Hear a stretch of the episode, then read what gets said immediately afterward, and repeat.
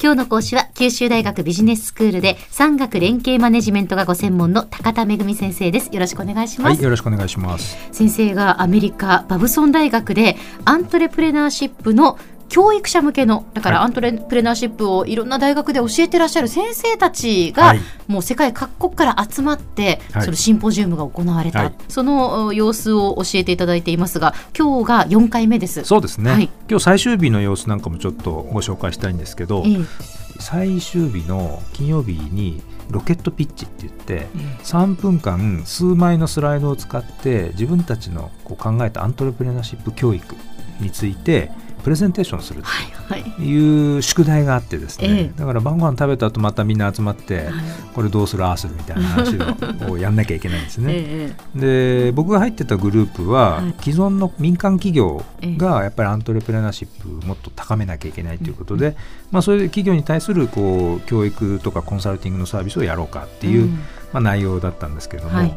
正直やっぱり日本人がはい。英語ネイティブのメンバーに混じってプレゼンするってまあまあなやっぱりプレッシャーなんですよ。そうですよ。ちなみに先生日本人はお一人だったんですか？一人です。あそうですか、うん。で先生のグループはじゃあ他はどういう国の方たちがいらっしゃえったんですか、と旧ソ連のあの要はロシアの近くの国のから今イギリスに行ってる人と、はい。それからヨーロッパからあと1人とアメリカから2人か。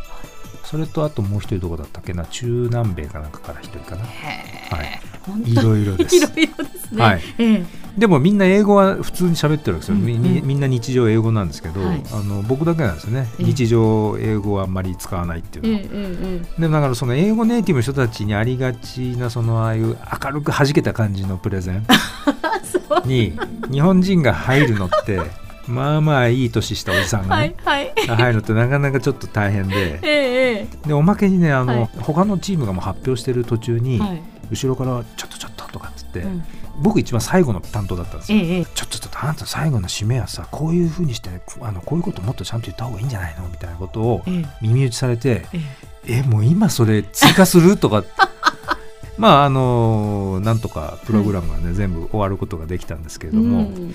あのそういうのも含みで、なかなかまあエキサイティングな、そうですね、セッションだったんですけどね。あ。まり今は経験しないようなねそうです。まあ学生に戻ったような ええ。本当学生に戻って、はい、でまあ一番最後に振り返りのセッションっていうのをやったんですけど、これって未来のアントレプレナーシップ教育は一体どんなものだと思いますかっていうやっぱり自分のビジョンをえ。こう自分が描くっていうのが大事だっていうことを教えられたんですね。はい。で未来の教室でそこってどんな様子ですか？で何についてのクラスですか？でそこでどんなことが起こっていて？でそれに対して学生はどんなことを気にしていて？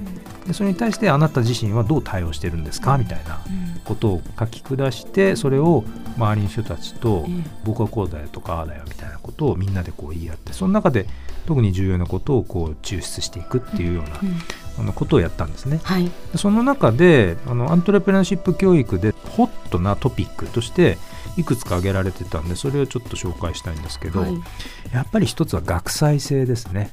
何ですか学際性って？学際性ってですね学問って分野分野で分かれてるんですよね、はい。生物学とか医学とか、ええ工学工学も例えば材料とか、うんうん。えー材料も有機の材料と無機の材料とかってみんなこう分かれてるんですけど、うんそういう分かれた違う学問分野の人たちが領域を超えて集まってくるっていう。学際の際ってだから際ってことですね。その通りです。学部と学部の際ってことですね。そこをむしろつないでいくっていうことがところに新しい価値が生まれるよねっていう、まあ、まさにアントレプレナーがそういうところに新しい機会を発見するっていう、そういうことなんですね。あとですね失敗するっていう恐れがみんなあるわけです、それに対してどう対処してあげるかっていうのが重要だっていうこと、それからですね次は教員もリスクテイクしなきゃいけないと、うん。やっぱりリスクあるかもしれないけど新しい教育方法を試してみるとか、うん。まあそういうことやんなきゃいけないとか、え。それからあとですねコークリエーションっていうんですけど競争、共に作り上げるっていう。自分だけが作るんじゃなくて自分以外の他者と協力して新しいものを作り上げるっていう自分以外の他者が関わってくると自分だけじゃ持てない視点とかいろんなものが持てるんでそれからこうやっぱり今いろんなツールが発達してるので、うん。いろんなツールをもっと使いこなさなきゃいけないよねとかそれから最後はやっぱりマインドセットっていう学生のマインドセットをどうこうやっぱり変えさせられるのか、あるいはそれに対して教員もどう自分のマインドセットを変えていくのかっていうことなんかがやっぱり重要じゃないかっていう話でしたでまあこういうこう今のトレンドというかですね、ええ。ホットなトピックがあってでこういうポイントについていろんなこう各国のアントレプレナーシップの教育者もいろいろ悩みながら試行錯誤してるっていう状況なんですね。はい。その中でこれが僕はやってみたらとても効果があったとかっていうのをこうみんなでシェアしたり、まあ、そういう場でもあったわけですね、うん。このシンポジウム自体が。はいですから教育者自身もアントレプレナーシップを持たなきゃいけないっていう話なんですね。なるほど。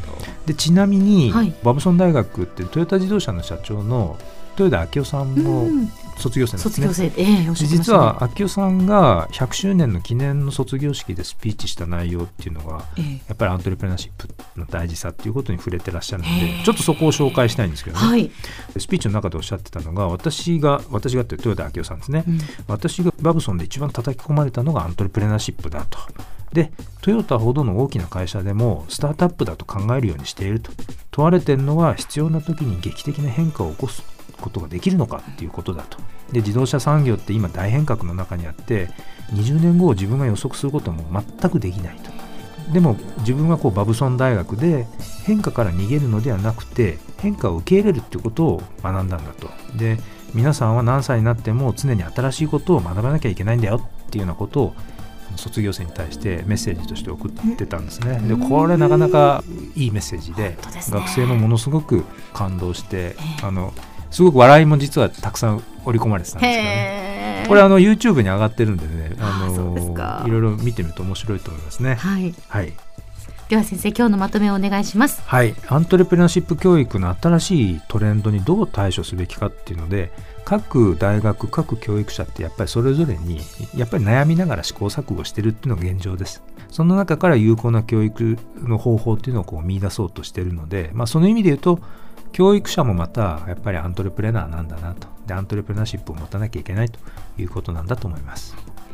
今日の講師は九州大学ビジネススクールで産学連携マネジメントがご専門の高田恵先生でした。どうもありがとうございました、はいありがとうございました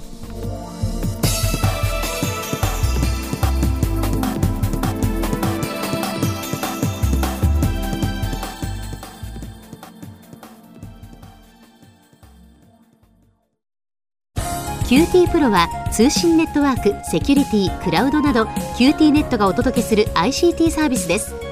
九州中に展開した光ファイバー網を基盤に一番身近なビジネスパートナーとして九州の企業自治体の皆様をサポートします。詳しくは QT プロで検索を。